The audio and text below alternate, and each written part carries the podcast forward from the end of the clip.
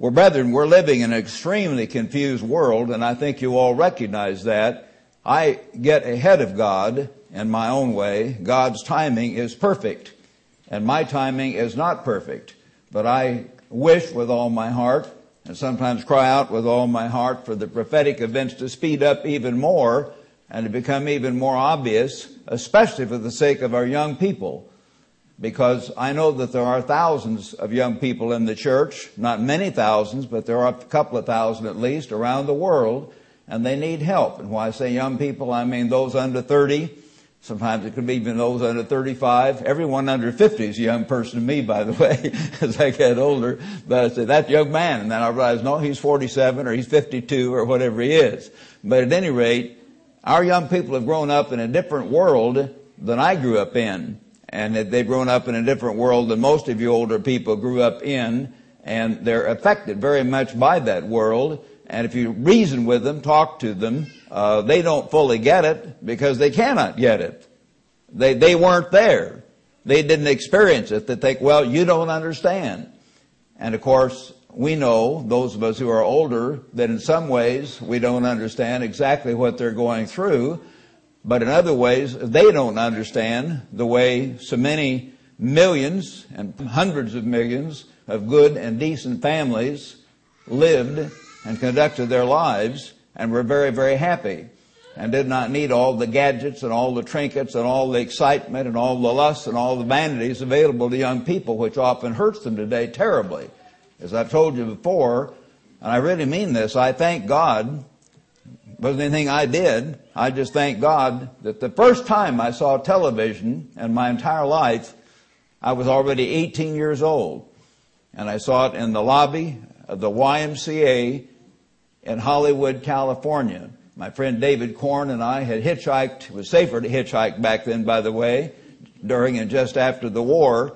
They would say, give a soldier a lift, you know, because there's a gas shortage and everyone didn't have cars and the soldiers were trying to go home to see their families or whatever. And so more people hitchhiked. And my friend and I, or other friends later, wore our Joplin High School t-shirt, or I'd wear my YMCA t-shirt to make me look more innocent. I had psychology, but you know, how could you hurt them? You got a YMCA t-shirt and no guns, obviously, and so on. And so we hitchhiked all the way out there to get a job, and we did get temporary jobs, and then went on up to Oregon the last part of the summer to work in the woods. But that's another story.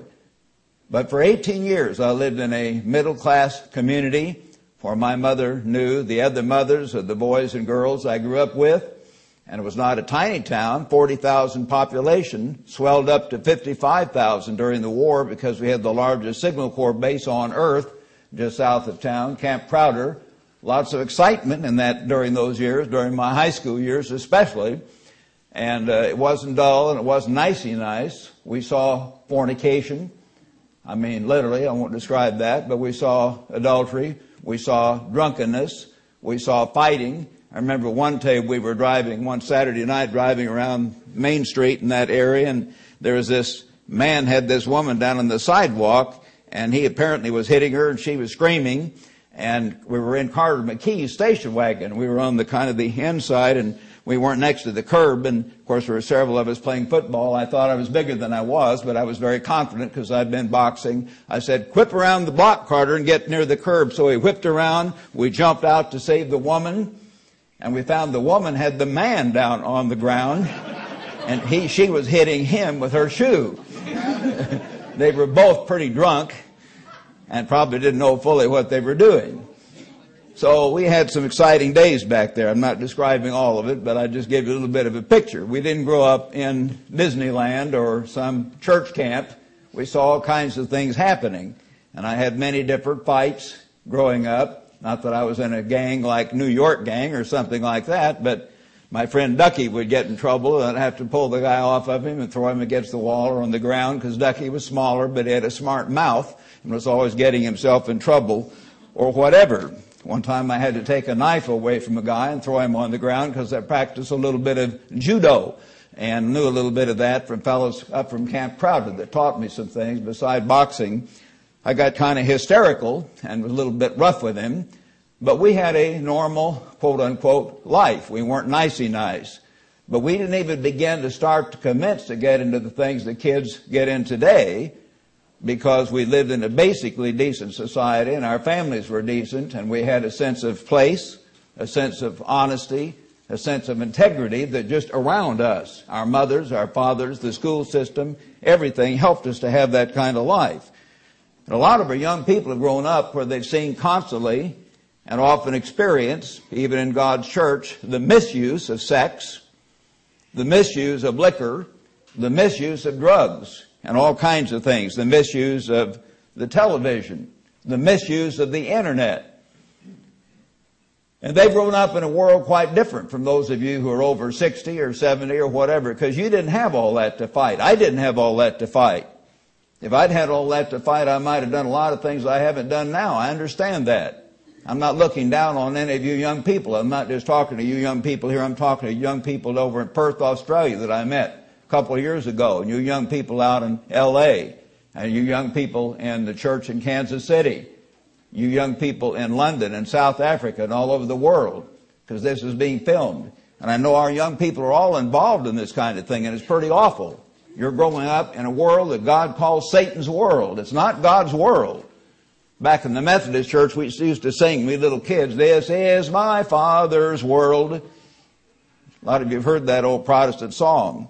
Well, it's not God's world. It is Satan, the devil's world. And a lot of you sort of know it in a way, but you don't fully get it because you go along with a lot of the things in this world. You young people here, and you young people around the world.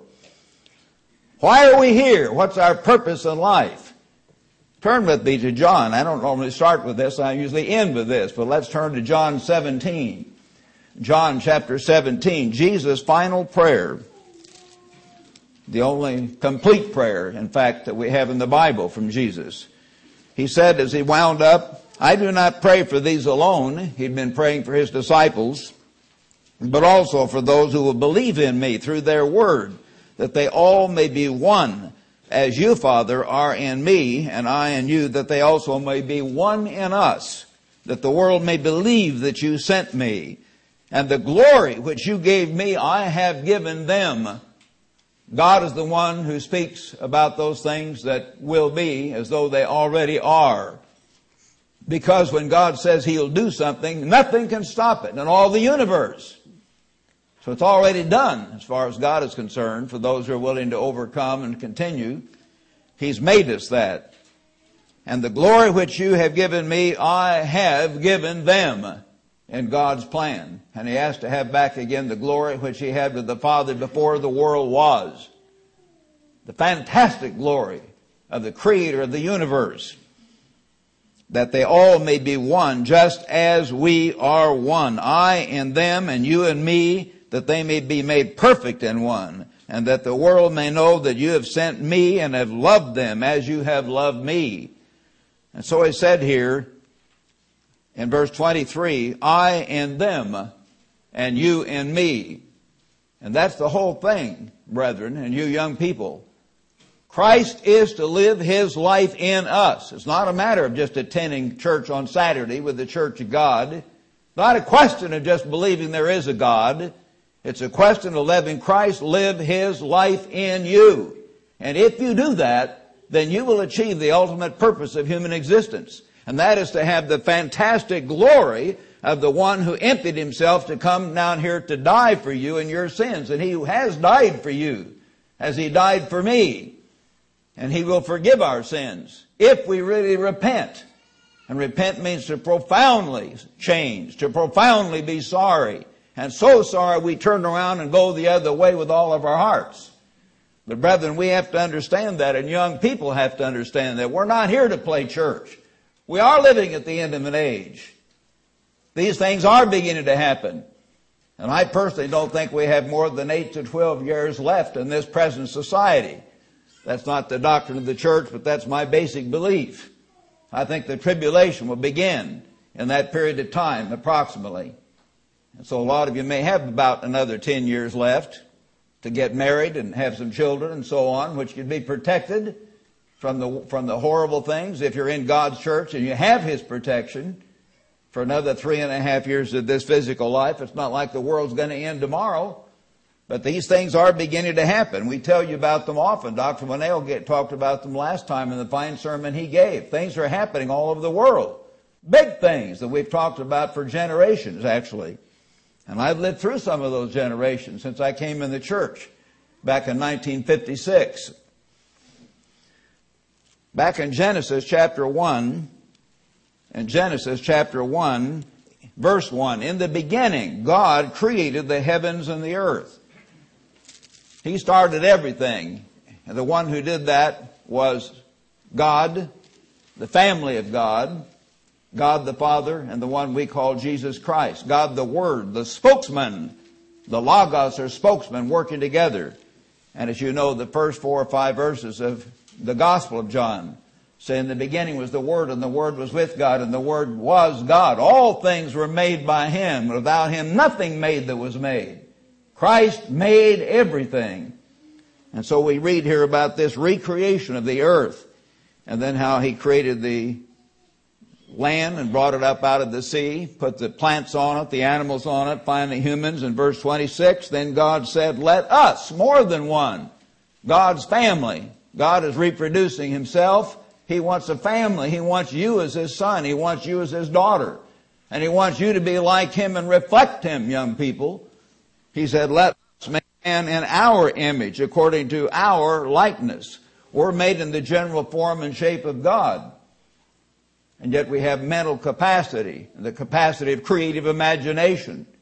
Awesome abilities that other creatures don't have at all, because we're made like God. And let them have dominion from the beginning. We were to be given the opportunity to rule all the things around us. So God created man in His own image. In the image of God, He created him, male and female. He meant man in the generic sense. Mankind, male and female, are made in God's image. Then God blessed them, and that was a blessing. He said, be fruitful, multiply, fill the earth and subdue it. Have dominion again, rule. And so He made man and woman, and He made man and woman for each other from the beginning. And He created marriage in His purpose and will from the very beginning. Over in chapter 2, verse 18, the ever-living God said, it is not good that man should be alone. Man is not able to be balanced. He's not able to do all the things he should do without a wife. Some few do, of course. I'm not trying to condemn the bachelors. Christ was a bachelor. The Apostle Paul may have been a bachelor, although he probably was married and his wife died in childbirth or something, because he had been a member of the Sanhedrin, and normally they had to be married to be there, but he wasn't married during his ministry. But normally it's not good that man should be alone. I will make a helper comparable to him, not down under his shoe where he can grind her down and treat her like dirt, but comparable to him, of the same type, of the same level of existence. Yes, He's given slightly greater physical strength, a stronger personality, greater creative imagination, if he will use that. Many men don't use that. And certain women have more capacity than the men. They're outstanding. But on average, men have more. That's why men have been the rulers, not just in the Christian world or the Jewish world where they have the Bible, but in China, India, you just go all over the world. I've been there. Man is the leader. God made man for that purpose and made woman to be a helper to man. I will make a helper. Many women are not taught that. They want to fight the man, compete with the man, and a lot of you young girls, you can't help it. The society is geared to where the man doesn't automatically just inherit his father's farm and start working or go into his father's business, where he can get married at age 19 or 21 or 23 or something. He has to go on to college, and he can't get married because he doesn't have any money. And you have to go out and work. And the society is geared that way, where you're supposed to work and you're supposed to be different, take care of yourself and compete with men in the workforce and so on. It's not your fault. But it has created a pretty perverted society when you understand it.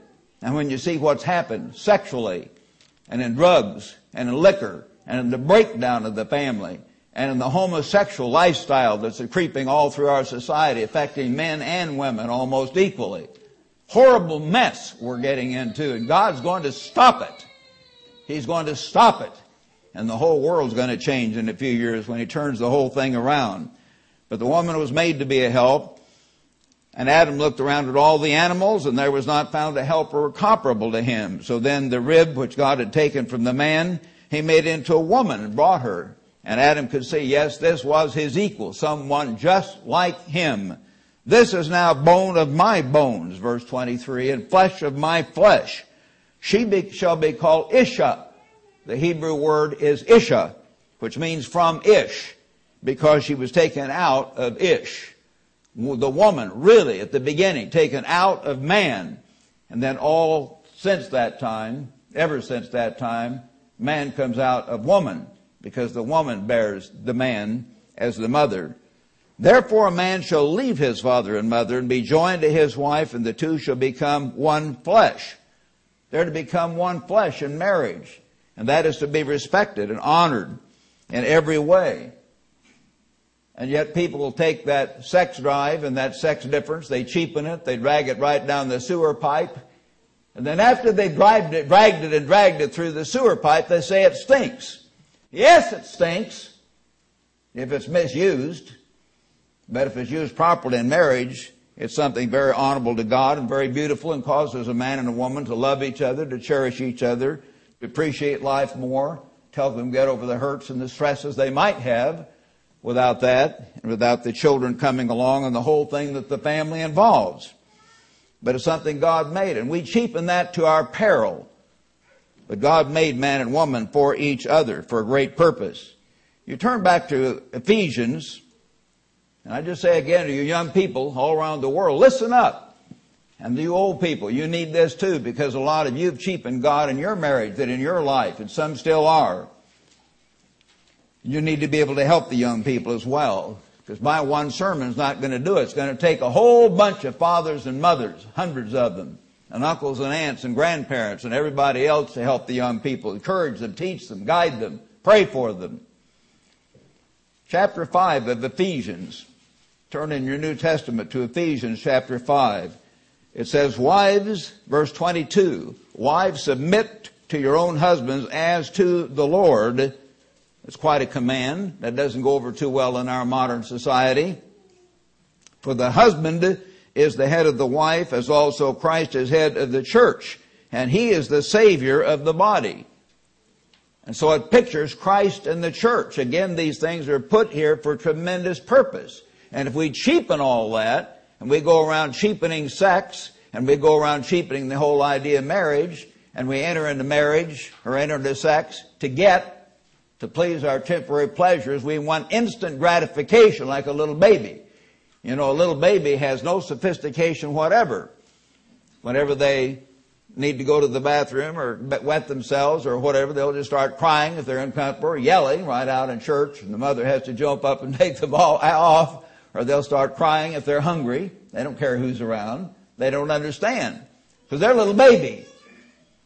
But adult human beings, even young adults, ought to have been told to wait until it's time to eat, to wait until it's time to have sex, to learn to drink liquor very carefully, perhaps have one glass of wine or two at the most, with a meal, in a right way, for a right purpose.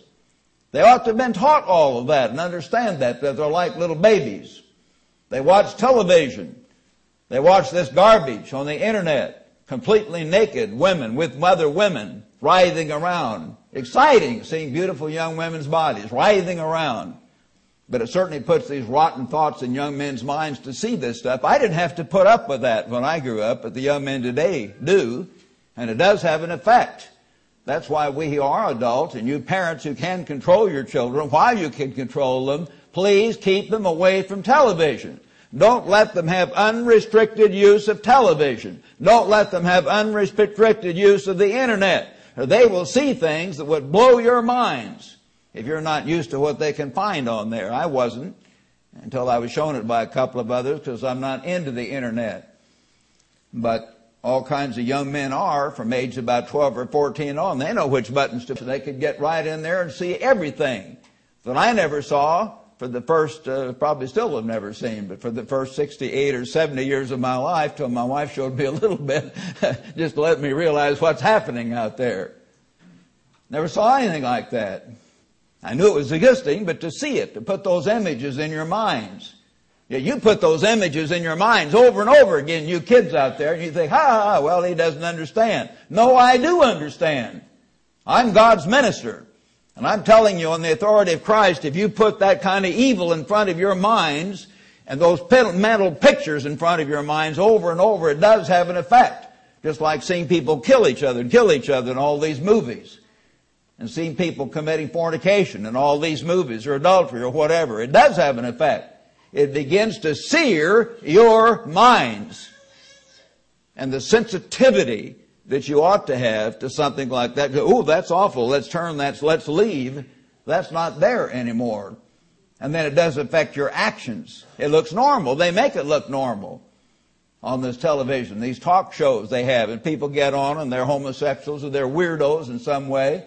And they describe it, and the host or hostess, oh, well, that's interesting, and talk some more. And nobody gets up and says, let's grab some rocks, take them out and stone them. You know, I'm not saying that's what we ought to do, but in ancient Israel, God told them to do that until the Holy Spirit came. He commanded them to do that.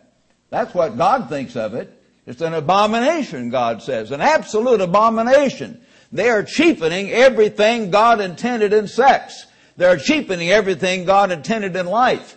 They're cheapening the human body that's to be destroyed and beat up in all these films that show people killed and shot and tortured and disemboweled and everything else right in front of your eyes, and the blood gurgling out. Stuff that we didn't see. Again, when I was growing up, we got to go to the Saturday afternoon matinee. We didn't know about the Sabbath. And we'd see how Hop-Along Cassidy chasing the Indians or something, or, you know, whatever. And we never saw anything up close or any blood squirting out or anything like that at all. And in the end, often Tom Mix or the cowboy hero would, instead of kissing the woman or taking her to bed, as they show today, he would simply pat his horse on the flank and ride off into the sunset. Instead of kissing his girl, he'd kiss the horse. He didn't really kiss the horse, but you know what I mean. What a different society. You think about it. Marriage is a type of Christ in the church. Therefore, just as the church is subject to Christ, so let the wives be to their own husbands in everything. Husbands, love your wives. And you young men, if you're thinking of women, don't just think of their bodies. Think of this human being. As one of our former deans in Ambassador College was told by his father, a very wise man, he said, John, the man's name is not John. I'm describing that for the protection of the innocent here. He said, John, he said, when you marry a woman, realizing you're marrying a human personality that happens to be attached to a female body. A human personality. Now, I would change one word. It doesn't happens to be attached. It had better be attached. You don't want to marry a male body. But you're marrying a human personality. Do you love that personality? Do you like and enjoy that person's mind? And talking with them and sharing with them your plans, your hopes, your dreams. Do you respect them in that way? Not a matter of just having the female body. What does it show on television? What does it show on movie? Most of the time it just shows the woman and the female body part of it, and lust and instant gratification and all this stuff dwells on that. It cheapens everything, and the more you pour that stuff in your mind, the more profoundly you're affected by it. Love your wife just as Christ loved the church and gave himself for it. Be willing to like this person enough that you support them, you protect them during the time their belly's swelling up and they're getting ready to have a child, and maybe they're having morning sickness and throw up and feel bad. You know, when my wife was about to have our first child, she was just happy and blooming the whole 9 months. She could not have been happier. It was amazing. But then I know of other women, they're sick almost the whole 9 months and they seem just as healthy as she did. It just depends on the particular makeup of the body. Your wife is sick 9 months. She doesn't feel good. She feels very unromantic. She feels very tired. She feels very everything. Do you love her?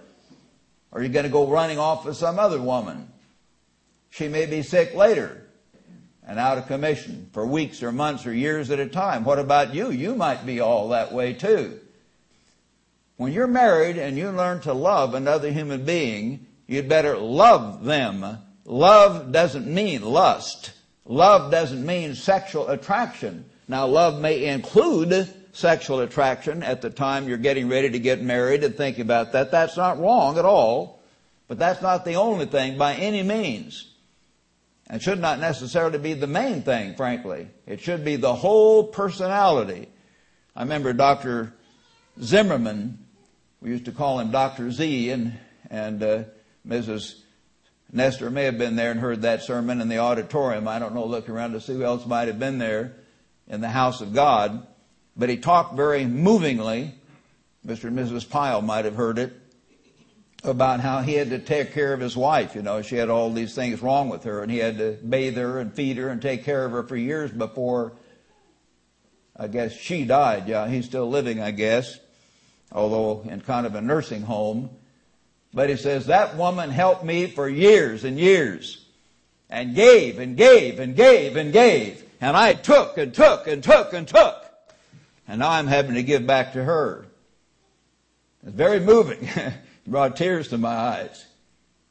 You're there to take care of each other when you're married, in sickness or health, until death do you part, and to have that profound, genuine love and outflowing concern. You young people today aren't taught very much about that by Hollywood, because Hollywood does not understand that. They don't get it. And the fruits show that.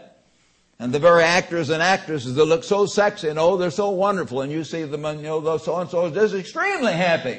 And it'll have them on the front page of People magazine or other magazines. And what normally happens, 6 months or 3 years later, they're all split up. Oh, they were so wonderful, the ideal Hollywood marriage. Yeah, sure. They don't have any idea what real marriage ought to be about, most of them. They can't show you that. And these smart aleck directors and producers, they just want to make a quick buck, and they make it sound exciting, look exciting. So they'll show some sex and violence to get everyone in there, to make money. That's what it's all about. Love your wives as Christ loved the church and gave himself for it. Learn to give and give and give and help with kindness and mercy and service your husband, your wife. And go in with that thought in mind, I love this other human being. I want to give to them, to help them, to serve them, and genuinely mean that. That's what love is all about. Not saying they have a female body. Yes, half the human race is female. I used to tell the fellows that in college. You know, they grow up at a certain point, they, wow, I've discovered sex, and women are pretty. Yeah, that's nice. Half the human beings on earth are female. They all have female bodies. Get used to it. It's exciting in a way, I guess, but you better get used to it and learn to see it in the larger context. We're all human beings, and we're all made in the image of God. Not to look on women just as sex objects, and women being willing to go along with men, because women do tend to follow. Some of them don't, even in the right way, but then most of them are just led into this and that, deceived into doing this and that. You read about it all the time. Men take advantage of them, and they should not do that. But the women should not allow that. And the parents ought to be more careful who their child is with and what they're doing. A lot of parents let their children just wander off and go over here or there, and they don't even know where they are or what they're doing.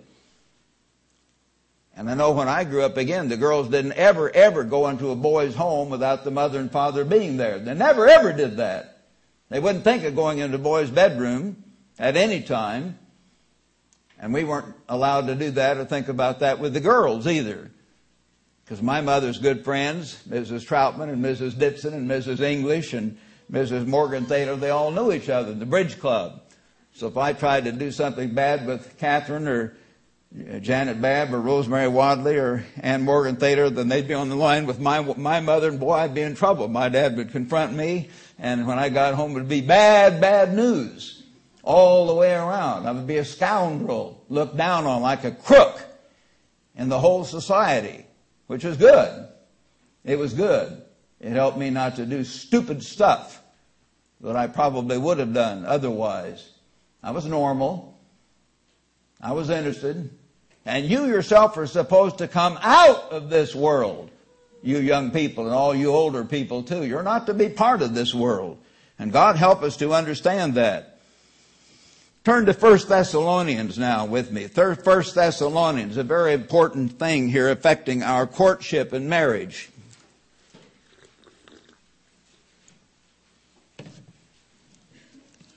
First Thessalonians chapter 4. Finally, then, brethren, we urge and exhort you, exhort in the Lord Jesus that you should abound more and more, just as you receive from us how you ought to walk and to please God. We're supposed to learn to walk with God and please God. For you know what commandments, yes, the apostles gave commandments back then to people. They didn't water down. This is not a friendly suggestion. They said this is a commandment from Almighty God. You know what commandments we gave you through the Lord Jesus. For this is the will of God, your sanctification. You're setting apart for holy use. You're called to be like God if you're in God's church. That you should abstain from fornication, as it says in the King James, or sexual immorality in the New King James. Fornication, wild use of sex, technically sex outside of marriage between two young people, but it can include, you know, something beyond adultery, harlotry, just carrying on and on. That each of you should know how to possess, or as it is in the Greek, to acquire for himself. Some of the Greek scholars say that's a better translation, to acquire for himself his own vessel in sanctification and honor. You don't acquire your wife by seeing how far you can go with her in the backseat of a car somewhere in the dark. To be very plain about it, or in her apartment with the parents gone or whatever. That's not the way to find out how you're in love or should be married. Not in passion of lust like the Gentiles who do not know God. Well, the Gentiles out in Hollywood and the Gentiles all around here who are spiritual Gentiles, they don't know God. Their God has not called them. I understand that. We're not getting down on them as such. When they're called, they may do a better job than you do and I do. Some of them are very zealous and sincere with what they know, but they don't know what we know. And we are held responsible. You're held responsible for the knowledge that you have. And actions bring about consequences, and you'd better be willing to accept the consequences of your actions when you start messing around with drugs and drink and sex. Actions do bring on consequences. And God help us to wake up and realize that. Not in the passion of lust, stirred up by rotten television watching for years where your mind is seared and you learn to just think of girls as cheap and sex objects and same thing on the internet and all these other places. That no one should take advantage of and defraud his brother in this matter. Because the Lord is the avenger of all such, as we forewarned you and testified. What do you mean defraud your brother? Well, I made, mistakes in high school of kissing and necking and doing things I shouldn't have done. But when I got in Ambassador College, I was extremely sincere and too strict in certain ways, perhaps. But I was always glad later that even though I dated Marge Dennis, and so many others, without naming all the girls, I guess they shouldn't do that. But I never kissed them. You see, you're afraid of kissing girls. No, I kissed a lot of them in high school. But I was taught by Mr. Armstrong it was better not to kiss until you had some sincere thought in your mind about marriage. And so later on when Marge married Jim Friddle, Mr. Jim Friddle, who became a pastor rank minister, and Mary Jo Wadley married, Mary Jo Burroughs married Al Dennis, who became a pastor rank minister, and so many others I dated. I could look them right in the eye. I had never even kissed their wife when I dated her, several others. Not once. Not once. And I'm glad of that. Was I disinterested in sex? No. Was I disinterested in women? No. I just realized it was not the thing to do, and so I did not do that. Period. One girl grabbed me and kissed me at one time. I'm pretty ugly. I don't know why she did, but I was seeing her off at the Los Angeles bus station and took her down there, and she just kind of kissed me right on the lips, but it kind of embarrassed me. But I think she was giving me a message, but I sensed she was a little bit wild, and instead of being excited, I'd known wild girls in high school. It kind of scared me, in a sense. I thought, well, okay, but I'm not going to be dating her next year because she did exactly what I thought she would do. She didn't finish college. She dropped out of college, lived with the man for a year or two, and then went off and married someone else and left the church and everything. I sensed that was part of her makeup. So in that sense, that scared me off, not just the fact she kissed me. I don't mean that. That's not so awful. I mean, but it's the way she did it and her general makeup was a little bit too forward to suit me. Because we were taught a different way of life, and obviously she didn't get it, not just in that one instance. But you need to learn a way of life to acquire for yourself your mate, your wife, your husband in honor. And I would tell all of you young men out there, try to learn what proper dating is like. Some young men make fun of that today because they've done it the other way, but it's sure better to be able to take a girl out sometimes with the group or to a nice place with no kissing and no necking, and just take her to a dance or to dinner or for a walk around the block and talk and visit and this and that, or go with another couple or two up to the mountains and hike in the afternoon and visit and talk and get acquainted with this other human being.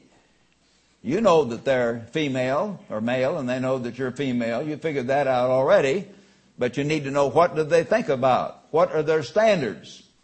What is their character? Is this young woman the kind of person you want to be the mother of your children? Is she genuinely balanced? Is she in good health? Is she dedicated? Is she clean? Is she alert? Capable? Is this young man the man you want to be the father of your children? You girls need to ask yourself, does he have good character? Do you see Jesus Christ reflected in him? Is he totally selfish, all wrapped up in self? Is he impatient or will jump down your throat if you do something that he doesn't like? Is he a giver or is he a getter? He's just out to see how much he can get from you, romantically, sexually, or whatever. Or is he actually wanting to help you and be acquainted with you and encourage you in your Christian life, whether you marry him or not? Think all those things through before you commit to something, because marriage is a binding commitment, ought to be, till death does you part. So learn to acquire for yourself your mate, you see, in the right way. And God tells you that no one should take advantage of and defraud his brother. And you better be sure you don't do the same thing. And you girls had better be sure you don't do the same thing, leading men on or making yourself so available, too available, where men see that you're just wide open to kiss and neck and squeeze and so on. And they think, well, that's what she wants, so I'm going to give it to her. And yes, they will too. And don't kid yourself. For God did not call us to uncleanness, but to holiness. God wants us to be like he is, and we better really understand that. Therefore, he rejects this, does not reject man. You're not rejecting my opinion. But God, who has also given us his Holy Spirit. This message is for those in the church and those you young people who've grown up in the church or attend church and know about the true God. God's Spirit may not be in you yet, but it certainly may be with you, and you're aware of it. And you're aware of the truth, and you need to be acting on that truth. Don't treat it cheaply. This kind of wrong courtship and this kind of constant television watching and internet watching and that kind of thing can lead to incalculable damage. You can't begin to realize the depth of the hurt that it can cause if some of you doing that get venereal disease and slowly, agonizingly die a slow, horrible death, and the drugs and the cocktail drugs they get to you aren't giving you enough for a time, and you die an awful death. Yes, they've got the new cocktail drugs that help the AIDS people not suffer as much. But a lot of times they don't work. Sometimes they do and sometimes they don't. But all these venereal diseases are increasing, as you know. And the whole continent of Africa is almost getting decimated in certain areas because of that. Let's not kid ourselves. You see that on television. You know what I'm talking about. Little babies brought into the world without their father being there. Actions have consequences. You say, well, it's not all the time. I know that. But I'll tell you, as these drugs begin to be overused, a lot of them are going to reach the point where they're not effective anymore. If you've read the articles. And during the end of this age, of course, they're going to have massive disease epidemics. The doctors and hospitals will be overwhelmed. They won't be able to treat all these things. A lot of their drugs won't do any good. They'll do more harm than good, some of them. Some of their drugs will do some good, but they won't have enough of them. I'm not condemning the doctors. I'm just telling you what's going to happen. And who's going to protect you for experimenting with free sex and liquor and drugs? You'll have no protection from the God that I serve unless you learn to begin to obey that God and honor that God in your lives and the way you live and the way you conduct yourselves, all of you, and you older men and women, and the way you do with your marriage and your mate, and the way you use liquor and sex, and whether you tell the truth or not, or steal or take advantage of others in any way. All of us need to understand this. God did not call us to uncleanness, but to holiness.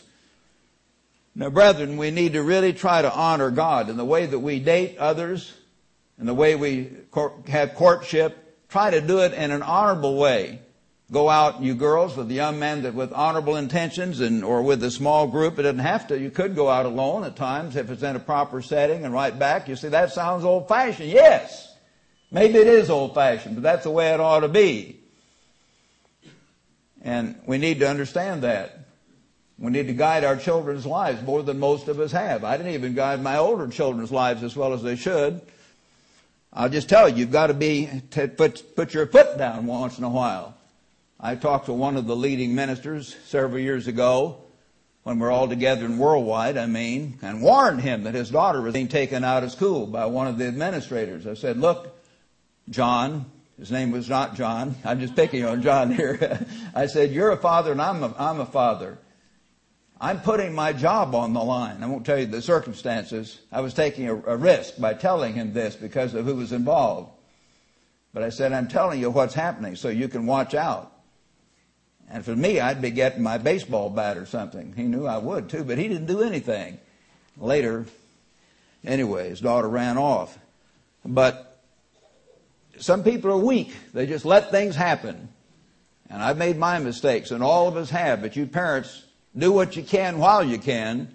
And you young people, realize it's going to be you that suffer, not just your parents. You will suffer the most in the end if you callously hurt your mind and your whole emotional reactions to where marriage does not mean what it ought to have meant, because you've been down that road too many times with too many people, and it's not special.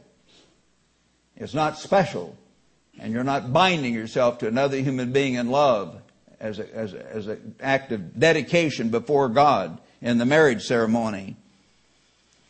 1 Corinthians chapter 6, let's turn there for a moment. 1 Corinthians chapter 6, beginning in verse 9, Paul writes, do you not know that the unrighteous will not inherit the kingdom of God? Do not be deceived, neither fornicators. Oh, some young people think, well, commandments against adultery. I can go ahead and sleep with other kids. They're not married. No, God talks about fornication. And when you understand it in context and the way it's worded and where it's put, even back in the Old Covenant, you can see it's the principle. It's the spirit of adultery. It's the same thing. You're defiling your future marriage is what you're doing. You're cheapening yourself and cheapening the other person and cheapening the whole act of sex and taking it outside of marriage and dragging it through a sewer pipe. And it stinks. So God says, don't do that.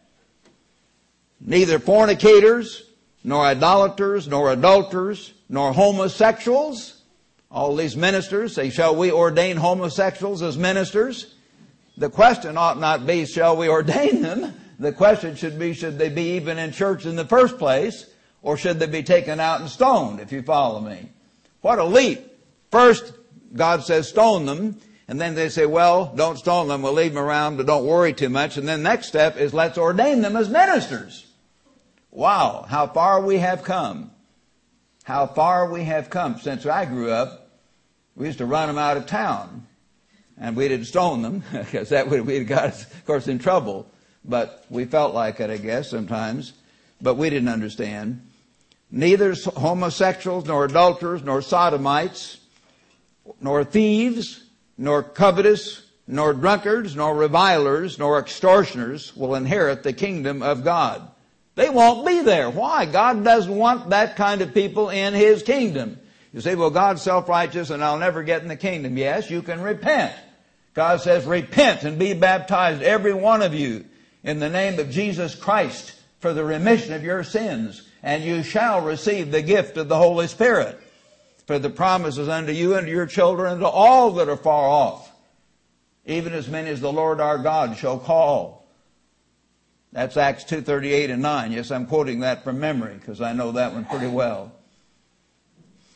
That's what you need to do in time. Be sure you do it sincerely, though, not play act, because that won't do you any good either.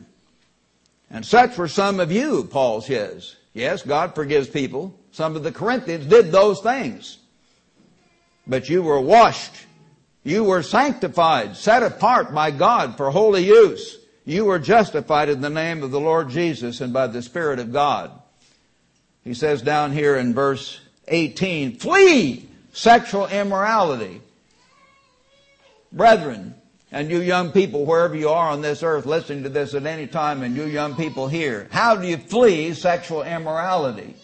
Do you flee that by being alone in a dark room with someone else of the opposite sex alone? That's not the way to flee immorality.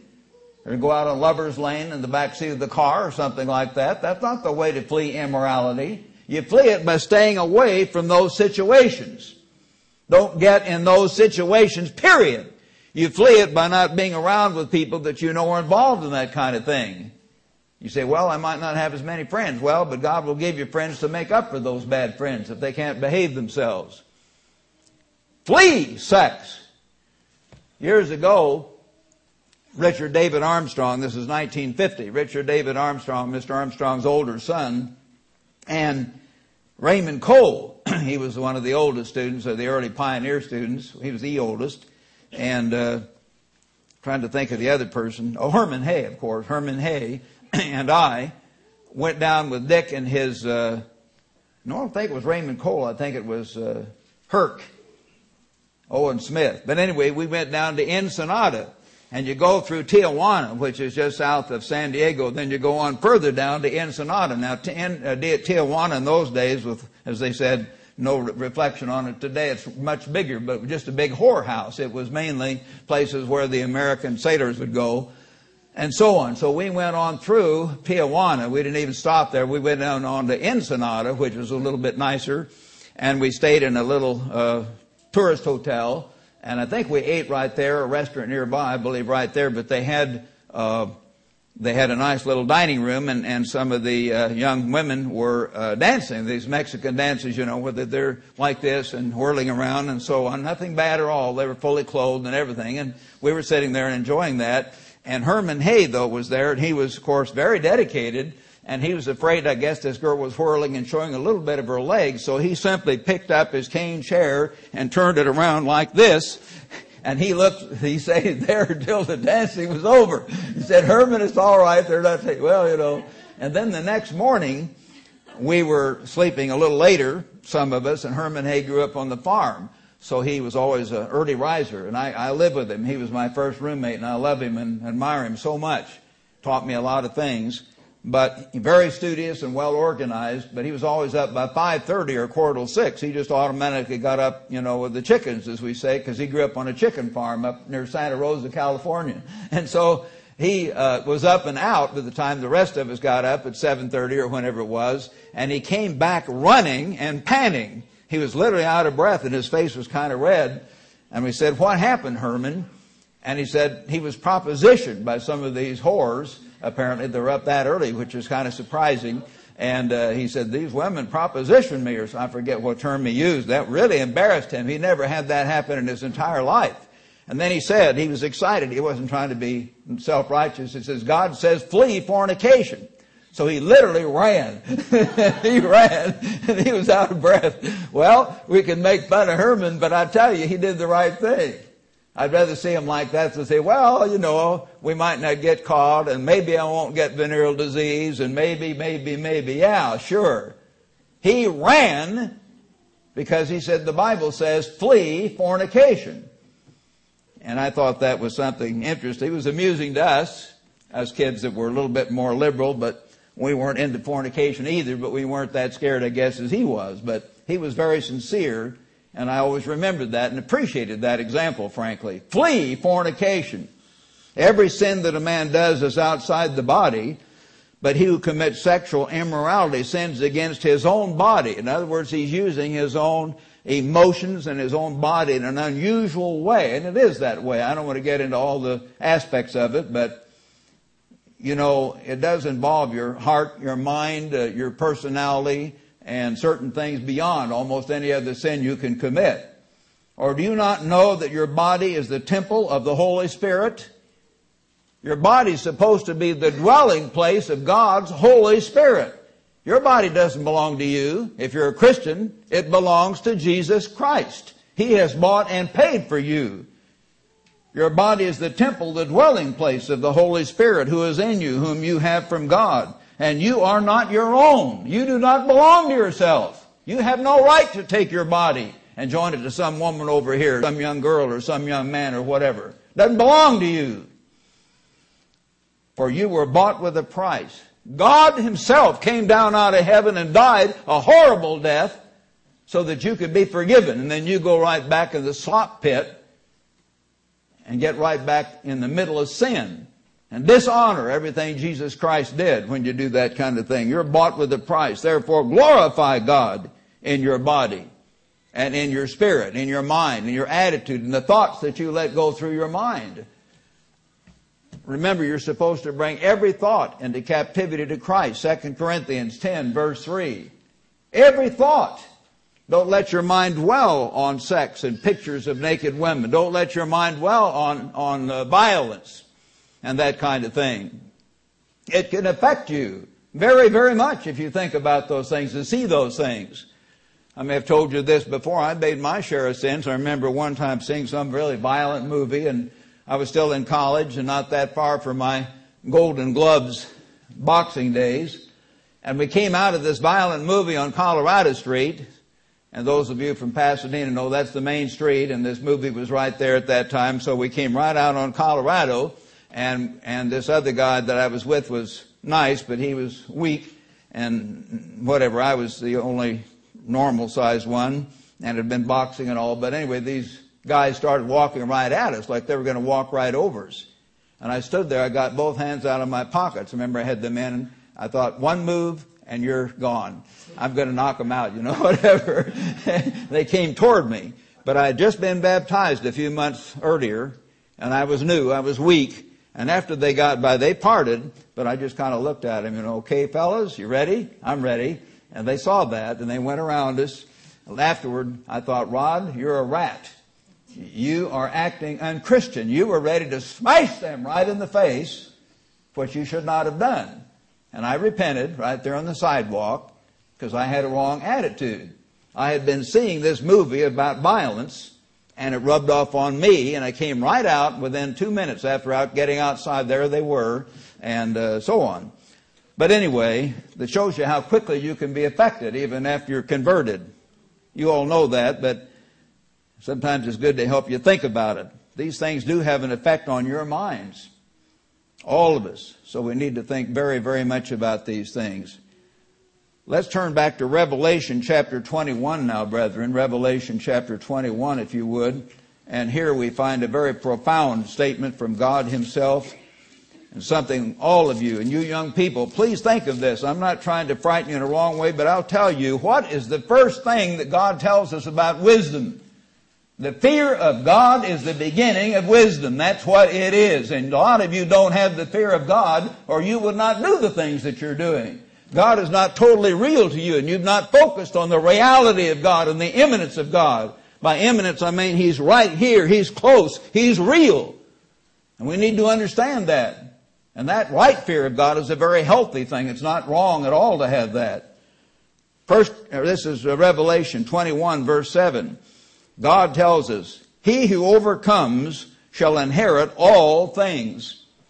Boy, the blessings you're going to have later on in the kingdom of God and going all throughout the universe and enjoying a whole kingdom, a family based on love and joy and peace and creativity and accomplishment and no bad attitudes, no sickness, no death, nothing. Joy and peace all day long. And I will be his God, and he shall be my son. But the cowardly, God doesn't appreciate when we're cowardly and we go along. and just join up with whoever's in charge if they're teaching against the truth like some did back in Worldwide. The unbelieving, making excuses so you don't believe. You don't follow what God says. The abominable, the murderers, sexually immoral. God puts that right in there with murderers, sexually immoral, or fornicators, as it is in the King James. Sorcerers, God hates that. People that go by the horoscopes and go to demons and wanting their idea about the future, because that turns you to another god.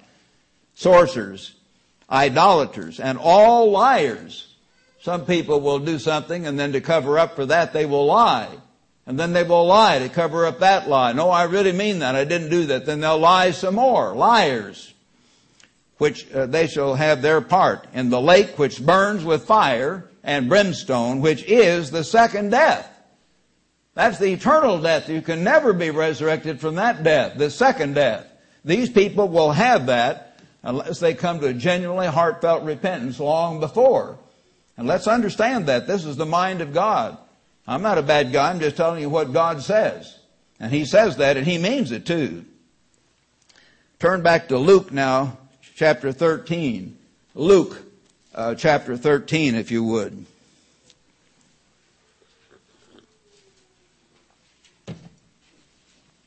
And let's begin here in verse 23. Then one came to Jesus.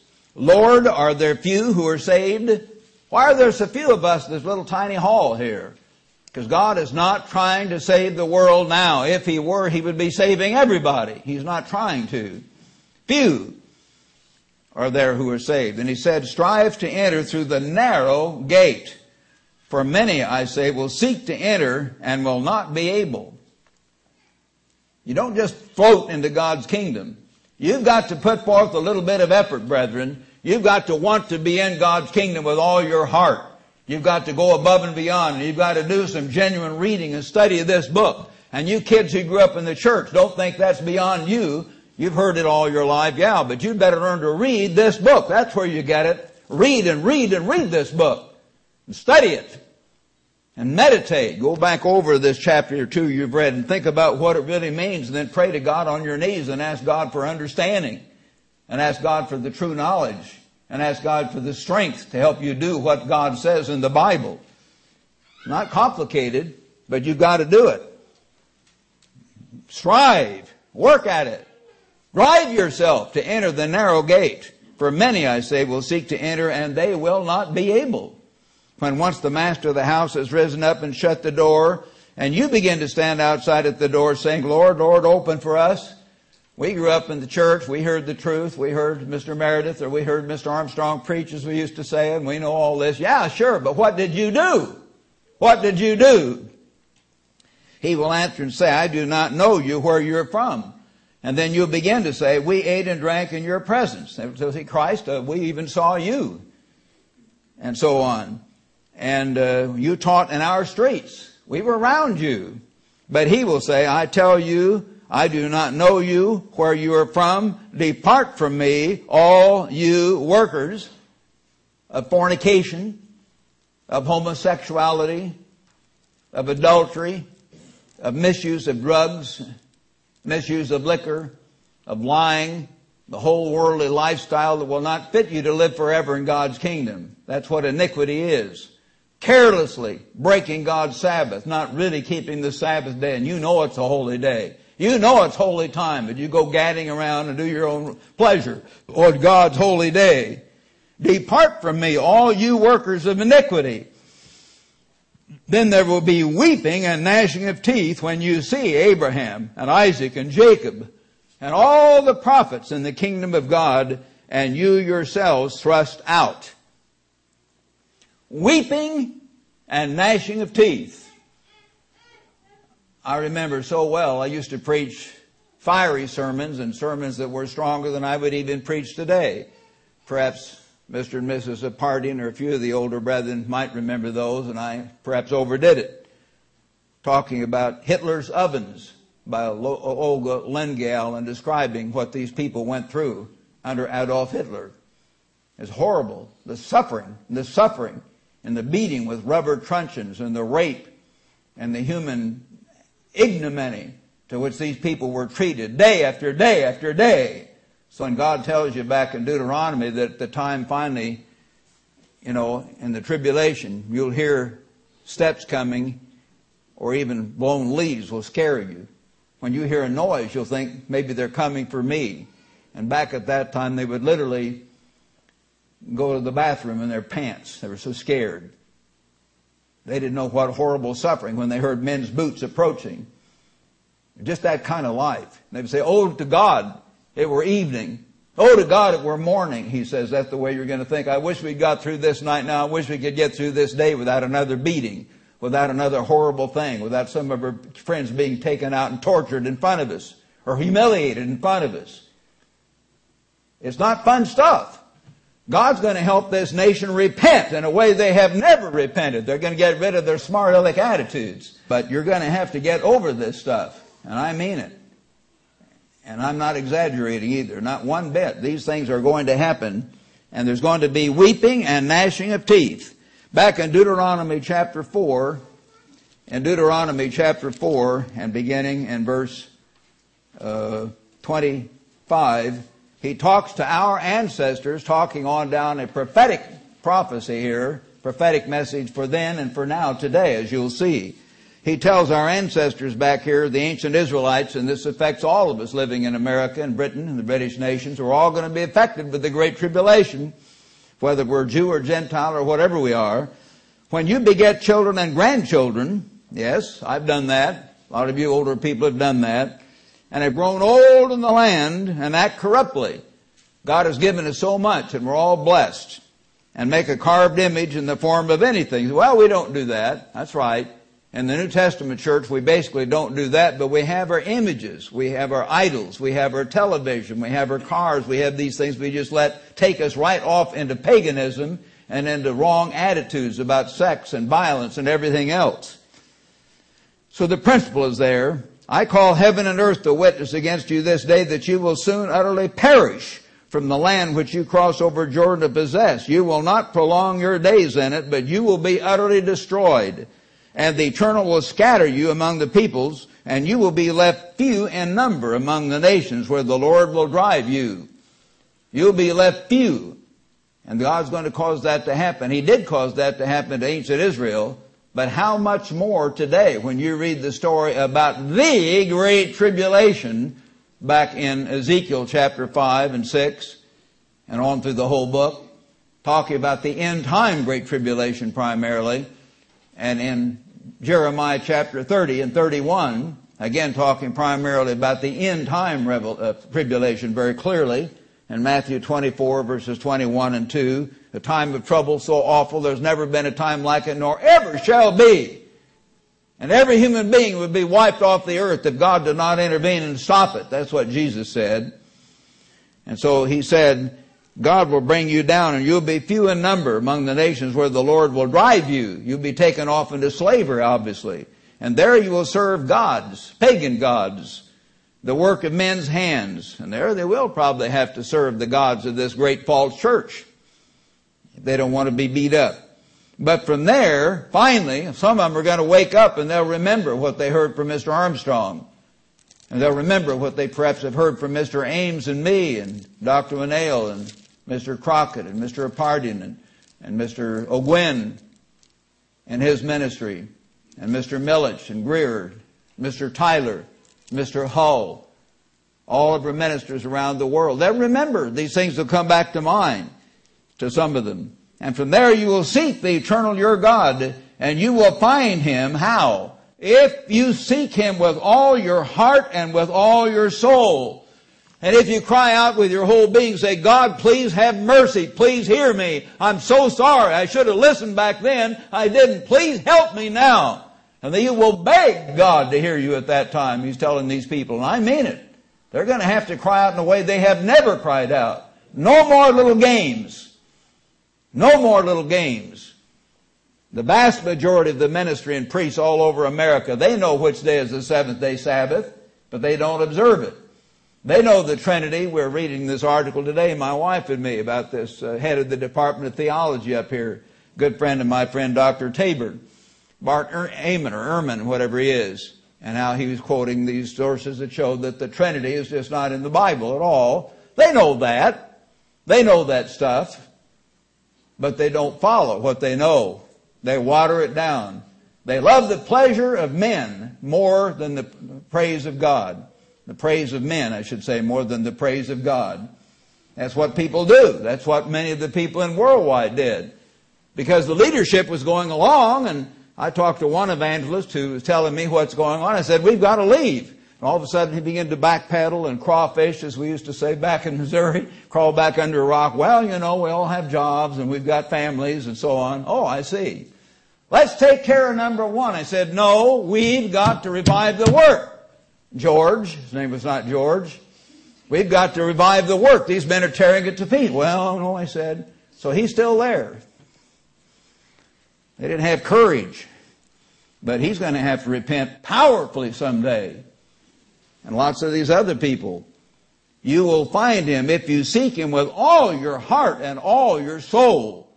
When you're in distress and all these things come upon you in the latter days. This is our time today. When you turn to the eternal your God and obey his voice. So he's talking about our time today. Antitypically. And many other scriptures and prophecies, you know, are written like that. They have an immediate fulfillment or fulfillment back then, and then an end-time fulfillment as well.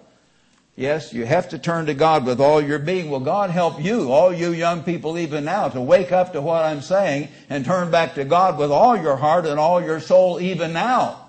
Not too late at all. God will forgive you. Repent and be baptized. Ask God about it. Think about it. Go through Mr. Wynn's wonderful correspondence course. Start studying it lesson by lesson. Think. Say, God, teach me, guide me, clean my mind, wake me up, help me understand. And God will be with you and bring you to repentance if you seek him with your whole heart. Back in Jeremiah chapter 50. Let's turn to Jeremiah here, chapter 50, brethren. And, of course, another prophecy. Beginning in verse 4, the first few verses are talking about Babylon, ancient Babylon being destroyed, and typically modern Babylon as well. Then in verse 4, in those days and in that time, he's talking about the final destruction of Babylon over in Europe.